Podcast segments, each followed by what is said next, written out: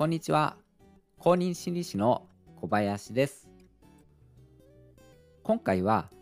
家族の会話の量を増やすアイデアを一つ考えましたので、それを紹介したいと思います。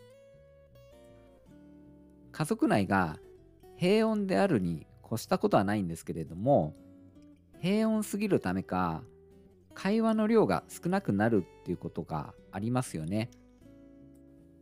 やっぱり言葉でのコミュニケーションによってお互いの考えとか思いを知って良好な関係を築くことができるんだと思うんです。家族内の会話量を増やすにはどうしたらいいか考えたんですけれどもそれぞれが子として存在する家族成員の一人だと認識するといいんじゃないかなと思いました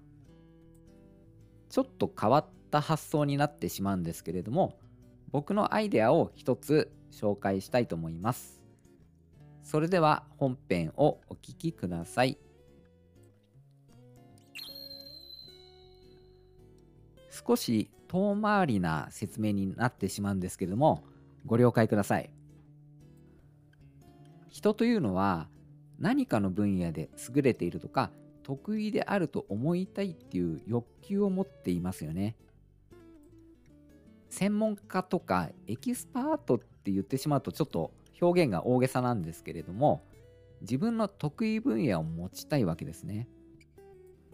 この分野に関しては自分が詳しいとか譲れないとか自分に任せてほしいっていう気持ちですね。多分それによって自尊心を得られるんだと思うんです。人と接する時にその人の得意分野の知識を教えてもらいたいっていう姿勢で接していきますと大抵快く話してくれるんですよねこの姿勢をキープして聞き続けていくと話し手はどんどん止めどなく話してくださるんですねこれはいわゆる聞き上手な人がよく行っている話の聞き方の心得になります。それでこの時の注意点もありましてその多少自分にもその分野の知識が仮にあったとしてもその知識を披露しないということです。話を遮って自分の話をすることで自分の自尊心を満たすことができるかもしれないんですけどもそれは NG ですせっかくの相手の話す機会を奪ってしまうことになるんですよね。相手の専門性に踏み入らずに守って聞くことに徹するということが大切になります。仕事の場面でもこのことをよく実感しています。僕の仕事は対人援助職なんですけれども多職種連携っていう言葉をよく使います。医師とか看護師とか保健師福祉職とか心理職などのですね、えー、各専門領域のスタッフが連携して対象者の支援を行うっていうものが多職種連携なんですけれども一つの組織内の連携の場合もありますし他の機関との連携の場合もあります。この時にさっきお話ししたようにそれぞれのスタッフの専門性を尊重して接していくんですよねそうするとあの各スタッフが自分は専門家だなっていうふうに思って積極的に役割を担ってくれるんですよね。そうやってチーム全体の関係性も良くなっていくんです。これ普通の会社の仕事でも当てはまると思います。社内のそれぞれの部門の専門性を尊重してチームで仕事をしますし会社の外の人と仕事をする時にも相手方の専門性を尊重するといい関係性を築けますよね。はい。えー、ちょっと遠回りな説明でしたが、ようやく本題に入ります。お互いの専門性をこういうふうに尊重して良好なコミュニケーションをとると。えー、このことっていうのは、家族の中でも使えると思うんですよね。それぞれの家族繊維を専門家とみなすんです。まあ、専門家っていうとやっぱりちょっと大げさなんですけれども、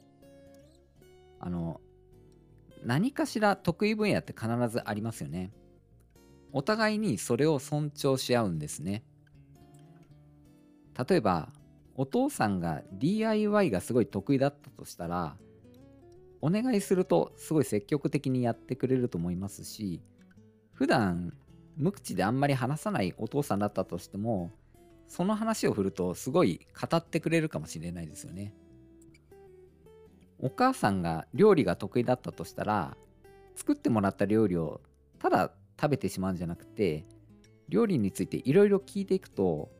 きっとお母さん嬉しくていろいろ話してくれると思うんですよね。子供にも得意なことってたくさんありますよね。パソコンとかスマホの操作方法、家族の誰よりも詳しかったとしたら、あの操作方法を聞けば代わりにやってくれたりしますよね。えっと、ゲームがすごい好きだったらゲームの話をしてもらうとすごい得意そうに話してくれるかもしれません。得意分野だったら趣味でも何でも構わないと思います。必ず何かあるはずなんでそれを見つけていきましょう。家族繊維をそれぞれを何かの専門家とみなすと役割と自尊心を持つことができて会話量も増えると思うんですね。はい、今回は家族の会話量を増やすために家族繊維を専門家とみなしてみるっていうちょっと変わったアイデアなんですけどもあの僕が考えた一案を紹介させていただきました。